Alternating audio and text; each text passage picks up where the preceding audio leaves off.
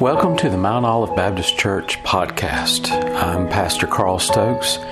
We appreciate you being here today with us. Our desire is to preach the Word of God effectively and clearly so that you can understand God's desire for you in your life. I want to share with you a word of encouragement from God's Word today because uh, we live in a world today that just uh, seems so convoluted and so out of sorts. Um, one of the things that I did for me uh, a year or so ago was I just quit watching the news. Um, I look at the news on the internet and I see some of that, but I can pick and choose what I look at.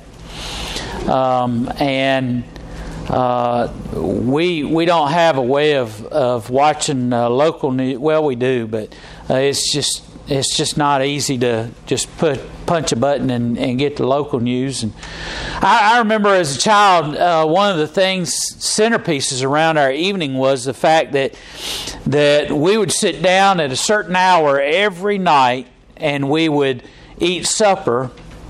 And in addition to eating supper, we would sit and mom and dad would sit and watch the news. Uh, right as rain, every single night, just about at the same time, w- w- Mama would would have supper ready on the table. So we were sitting down as uh, the evening news was coming on uh, the TV, and and we would also cause you know, you didn't. We weren't this youngins. This wasn't a time where you could look at twenty different things on your phones and all that other stuff.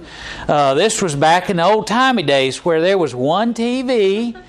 And whatever mom and dad said we were watching, that's what everybody watched. You didn't. You could. Uh, well, we we learned not to fuss about it because it didn't make any difference, and mom and daddy would probably uh, uh, scold us for, for fussing about it.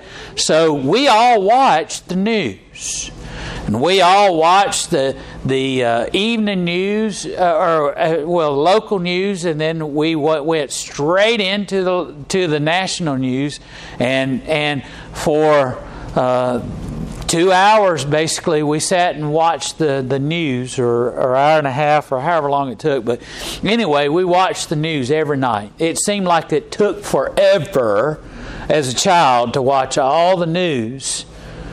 And and you know surprising thing about it is every night they had enough news to fill up the whole time you know, it was surprising that they, they would have just enough stuff that would happen during the day that they could fill up that whole broadcast with news.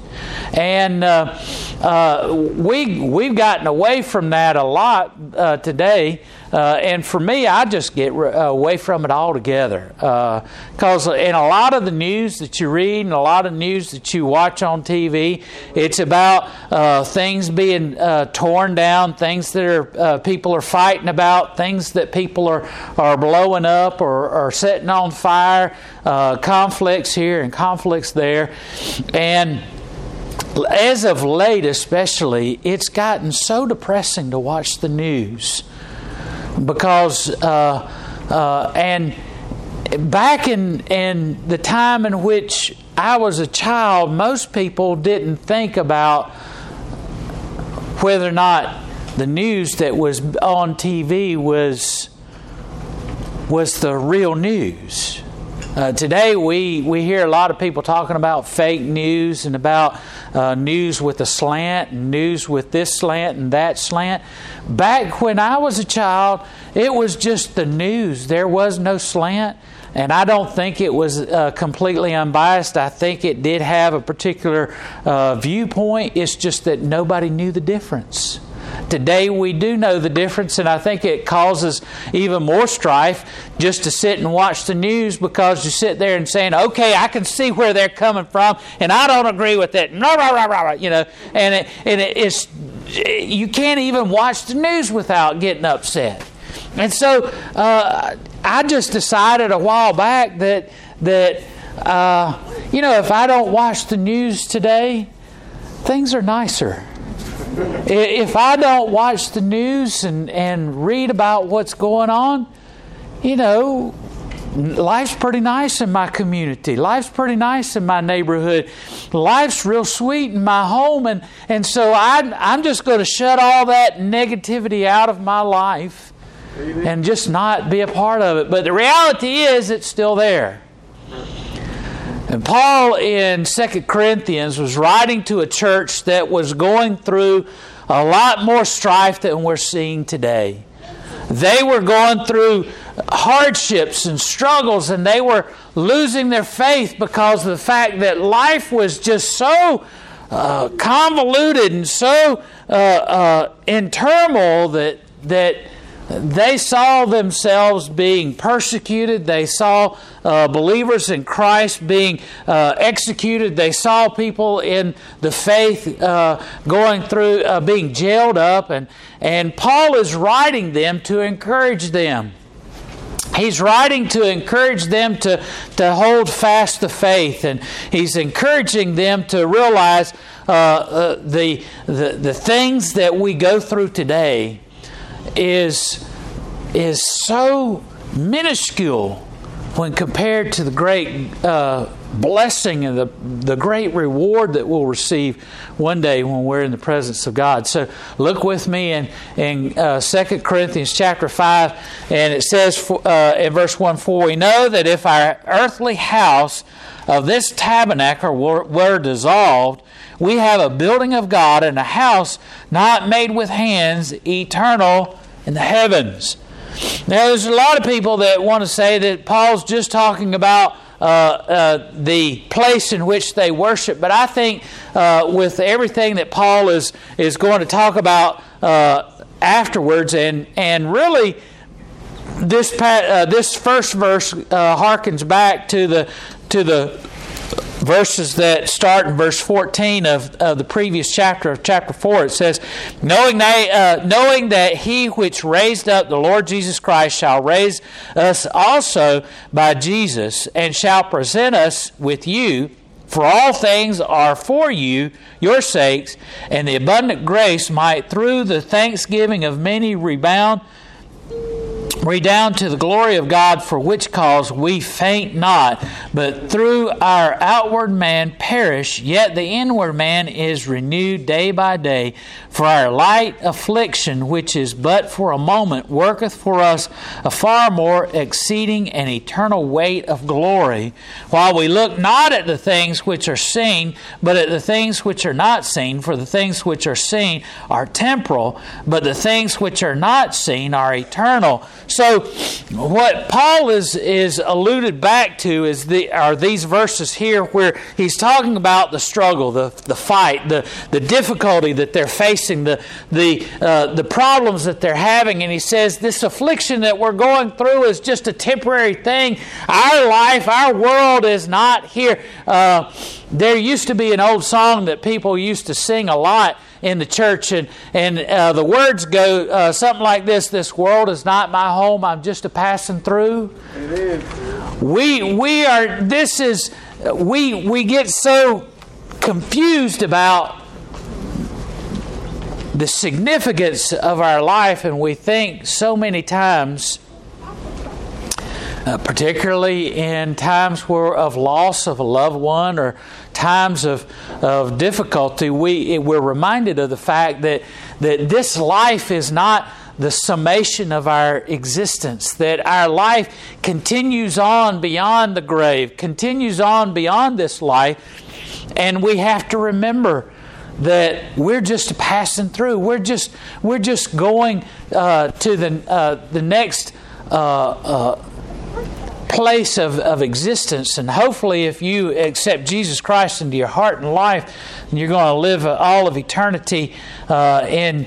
Uh, in the presence of God, in the presence of Jesus Christ, not uh, in uh, the place of damnation. And, and so, Paul is saying, look, we need to, and that's why this uh, first verse of chapter 5, uh, I believe that he's talking about the tabernacle being not the place in which they were worshiping, but he's talking about his physical body. He's saying, eh, whether we have this physical body or not, uh, we know that uh, God is building for us a house not made with hands. He's talking about uh, a body that comes into existence in the last days, uh, or known uh, uh, as the Parousia, the time in which we're with God, the time after now this time of uh, being in the presence of God uh, after the end of days, in which we're not in the, the body of our flesh, but we're in the body of uh, the Spirit, the body that God gives us.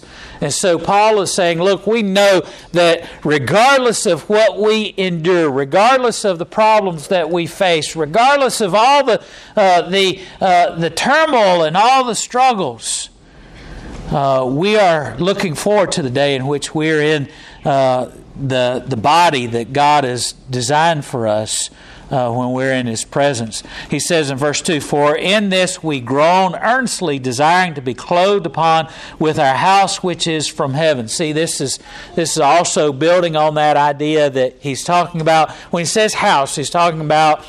Uh, our exist uh, the our heavenly body, uh, the existence that we'll have when we're in the presence of God.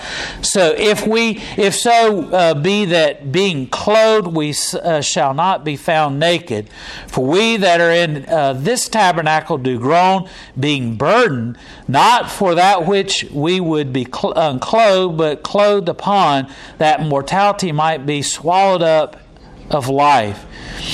Uh, now he that hath wrought uh, us for the self same thing is God, who also hath given us unto uh, unto us the earnestness of the Spirit. Therefore, we are always confident, knowing that while we are at home in the body, we are absent from the Lord. For we shall, uh, for we walk by faith, not by sight. And look at verse eight. I, have underlined verse eight, particularly in my my Bible, a long time ago, because uh, this verse gave me comfort. Uh, we are confident, I say, and willing rather to be absent from the body and to be present with the Lord.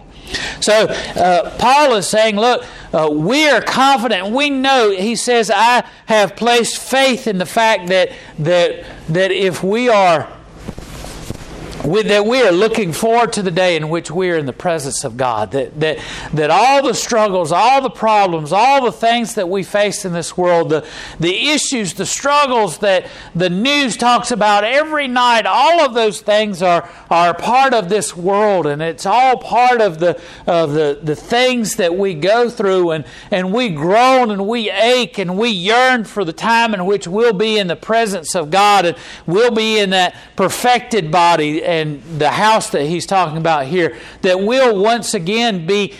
I look at it like this: that God, uh, this is my take on it, okay? And so uh, don't don't. Uh, place all your eggs in this basket here, but uh, this is just how I look at it. I look at it like this that God created mankind, uh, and um, the creation of man was perfect when we were in the presence of God in the Garden of Eden and, and before sin entered into this world. But when sin entered into this world, it corrupted the, the creation of God. And the Bible says that uh, with the introduction of sin, that death came into the world and, and all kinds of of, of the curse of sin came into the world. And, and, th- and we see in Scripture, all throughout history, God is working to, uh, to provide a means, to provide a way in for which man can get back to that relationship with God that God desires for us. And my take is, is that once we see the end of days and the end of time uh, and the end of, of this world as we know it in the book of Revelation, that God will uh, uh, uh, place uh, mankind in this glorified body, this new body that He has created for us, and we'll be in the presence of God for all of eternity. And in my understanding, my little feeble mind, uh, it's God placing us back into the creation that He intended for us to be. That, that all of this time, mankind has been tainted by sin. And the Bible tells us in Revelation that God will remove sin from the world, that God will remove sin from mankind. And so at that time, when we're placed in the heavenly body, when we're placed in the, in the, uh, and we're given this glorified body, that we'll finally be back into the right way in which we're supposed to be in our creation, that we'll no longer be tainted by sin, and that we'll no longer be uh, corrupted by the, uh, the, uh, the wages of sin, and we'll finally be back into the right relationship with God uh, and, and the way in which God created us to be. Amen. That's a wonderful thing. Amen. That's a wonderful thing. And Paul is alluding to this what this what Paul is talking about here is I believe that Paul is alluding to that uh, very thing, and he's saying we're groaning, we're yearning for that time, and he says I'm confident that when we're absent from the body, we'll be present with the Lord, and and that we uh, though we labor uh, now, that we'll when we'll be uh, whether we be present or absent, that we may be accepted of him. Look at verse 10 For we must all appear before the judgment seat of Christ, that every one may receive the things done in his body, according to that which is done, uh, whether it be good or bad. Knowing therefore the terror of the Lord, we persuade men, but we are made manifest unto God, and I trust also are made manifest in your conscience uh, consciences, for we commend not ourselves again unto you, but give you occasion to glory on our behalf, that ye may have somewhat to answer them which glory in the appearance and not in the heart. For whether we be beside ourselves, it is to God, or whether we be sober, it is for our cause.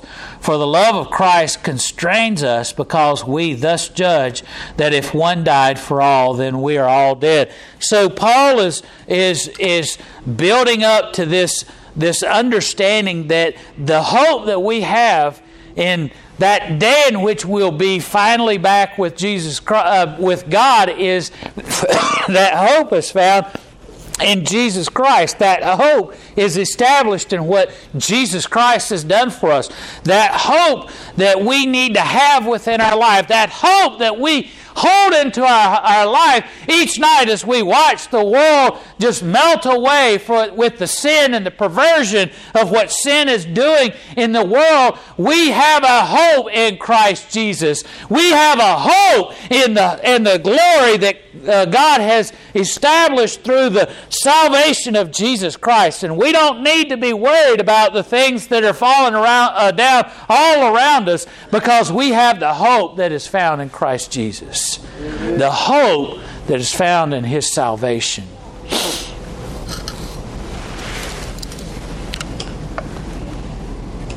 Verse 15 He died for all that they which live should not henceforth live unto themselves, but unto him which died for them and rose again. Wonderful verse. I, I underline that one too. Wherefore, henceforth know ye, uh, know we no man after the flesh. Yea, though we have known Christ after the flesh, yet now henceforth know him, uh, know we him no more. Therefore, if any man be in Christ, uh, this is a wonderful verse, verse 17. Therefore, if any man be in Christ, he is a new creation, a new creature. Old things are passed away. Behold, all things have become new. And all things are of God, who hath reconciled us to himself by Jesus Christ, and hath given to us the ministry of reconciliation, to the wit that God was in Christ, reconciling the world unto himself, not imputing their trespasses unto them, and hath committed unto us the word of reconciliation. These are our marching orders. Paul says, Look, you need to understand the hope that is found in Christ Jesus, and now we need to be about sharing the message message of Christ Jesus with others. We need to be about sharing the, the hope that we found in Him. That, that uh, if any man is in Christ, he's a new creation. That message of, of hope, that message of, of reconciliation, he goes on and on and on multiple times talking about God reconciling Himself to us, uh, uh, reconciling us to Himself. And we have to understand that, that God's message is not a message of condemnation or damnation, or, or it, God's not coming to judge. The world wants to see uh, God as this figure who sits on a big throne up in heaven like a big. And he's sitting and he's judging mankind. He's judging everything that we do. And he's saying, look at that sin and look at this and look at that. No, what God is doing is He is ju- His judgment of sin is a way of reconciling mankind to Himself, of bringing man back into a right relationship with Him. I say, well, why, why does God have to do all that? Why does God have to judge all this sin? Why does God have to, to do all those things? It's because God uh, will not permit His holiness to be uh, corrupted by the sin of the world. And for mankind to come and be with Him, God needs to point out that which has to be eliminated in man the sin, the corruption, the, uh, the destitute lifestyle, all the things that are not permitted into the presence of God because of His holiness. The reason God condemns all those things is because He wants us to eliminate it, not just simply because He's got a power trip and He wants to tell us how to live, and, and He's He's sitting up there like a king wanting to tell everybody that you got to do it this way and you got to do it that way. No, He what He's doing is He's trying to help us to understand that we can't be in His presence with that sin in our life. And He so desperately wants us to be in His presence. He desperately wants us to be with Him. I struggle with the way of trying to help us to understand this. And, you know, there's there's not a whole lot that we can go on because of the fact that it's it's you know for some people it's so hard for them to understand that that we have something in us that we can't uh, that we can't that keeps us from being in the presence of God. And I, I think about uh, the only thing I could think of is I remember as a, a little kid watching uh, two shows on TV that I just loved uh, tremendously that would never make it on TV today. Never, never, never, never, never. Uh, the first one was Mutual of Omaha's Wild Kingdom. I love that show, and I, I love watching that, those fellas go out into the into the, the jungles and, and seeing all these animals that, that that just were foreign to me because they didn't live in Charlotte, North Carolina. Those animals weren't a part of my everyday life and, and seeing these lions and these hyenas and all that kind of stuff. And the other one was a show that didn't come on as often, but was uh, was there every once in a while. And these were the shows done by Jacques Cousteau. And you'd go and you'd watch, and he'd go down into the ocean and he would explore the depths of the ocean, and he'd show all these fantastic fish that were there. And I, I, I thought of Jacques Cousteau and all the lengths that he had to go through in order to go down into the depths of the ocean, in order to see all these creatures in the depths of the ocean. And I, I liken that to, uh, to our experience of trying to be with God. Jacques Cousteau had to put on special equipment and he had to sometimes even get into the submarine in order to go down there where those fish were. Why? Because the fish couldn't exist on dry land.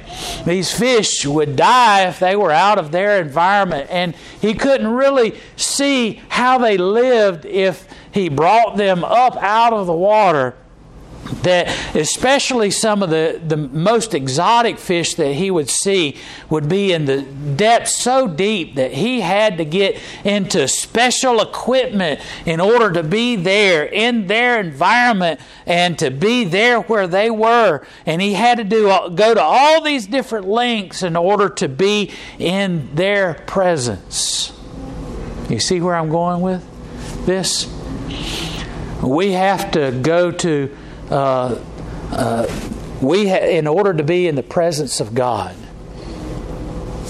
God's desire is, is that we remove the sin of our life, go through all of uh, uh, all the the effort to eliminate sin in our life, so we can spend all of eternity in His presence you can't be in the holiness of God if you have anything in corruption in you. If you have any sin in your life, it, it would, it would destroy you. The holiness of God would be so overwhelming. And so God's desire is, is, to, is to take you out of the, the corruption and the sin and the degradation of the world and to transform you in such a way that you can be in His presence. Paul likened it to a tent or to a, a house. He says, We'll be taken out of our old house and our old creation, put into a new house, new tent, new creation. Why? So that we can be in the presence of God and spend all of eternity with Him. And so, not only do we have a hope of being with God in His uh, in His presence, not only do we have this uh, this great gift of Jesus Christ that allows us to have that, but we have a calling to tell everyone that if any man is in Christ, he's a new creation.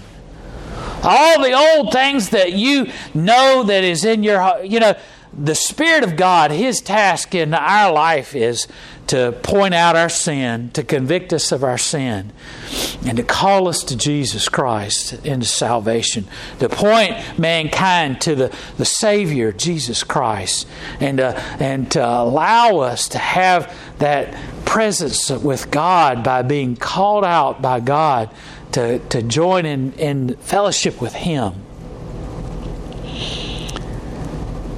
And the wonderful thing is, is that God doesn't just call us, He transforms us, makes us new, so that we have the opportunity to be not just in the presence of God in a little shell or uh, uh, submarine or something that that will allow us just to be in his presence or to see even God from a distance like the children of Israel did when they were at Mount Sinai. Remember uh, in the Old Testament as they were leaving uh, uh, Egypt and and God was uh, uh, had brought them to Mount Sinai where uh, we talked about today in Sunday school about uh, the fact that God gave the Ten Commandments to Moses and, and the children of Israel down at the, at the bottom of the mountain, and they were worshiping an idol. They had created the golden calf, and they were worshiping this idol.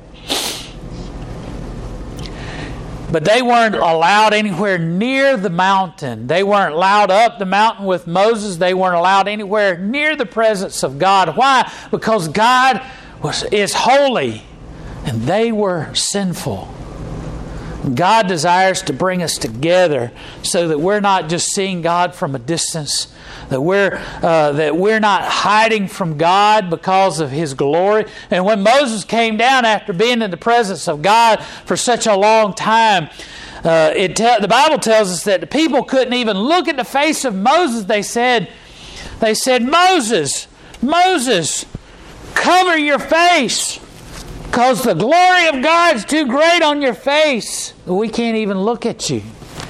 We can't look at your glory, uh, the glory of God. We can't look at your face because the glory of God is so great on you. Why? Because their sin was so great. And God's glory was so pure and holy They couldn't even see the reflection of God's glory, the reflection of God's holiness on the face of Moses. And so, what God wants to do in us is to take us from the sinful life of, uh, that we have and create a new creation, devoid of that sin, devoid of the corruption, so that we can be in His presence for all eternity. He says,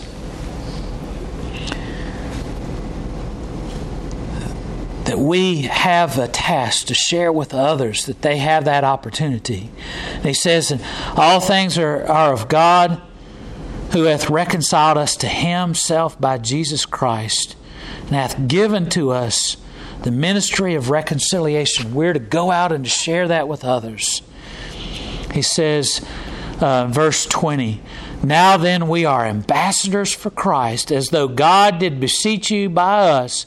We pray you in Christ's stead, be reconciled to God. That's our task to, to help and to spread the gospel, spread the message of being reconciled with God. For he hath made him to be sin for us, who knew no sin, that we might be made the righteousness of God in Him. That's a good one too. I underline that one too. He, God made Jesus Christ, who knew no sin, who had no sin at all. It, really, uh, listen, He's saying God took upon Himself in Jesus Christ the sins of the world so that we might be reconciled to Him. He paid the price so that we might come. People say, couldn't God just accept everybody? No, He can't. So He was willing to, to be the price for our sin so that He could let everyone come to Him. It's just that we have to accept that wonderful gift. And we have to go and share that wonderful gift. We have to share with others what God has done. That amazing thing that He sent His Son, God incarnate, to take upon Himself the sins of the world so that mankind, not just me, not just you, not just good people, not just people that fit a certain profile, not just people that, that uh, uh, have a certain look or a certain uh, way of holding themselves or have a certain amount of money everyone, all of mankind, might be reconciled to Him, might be bought by the price. The price that Jesus paid on the cross of Calvary. We have a hope is found in Jesus Christ. We have we we have an obligation though to share that hope with others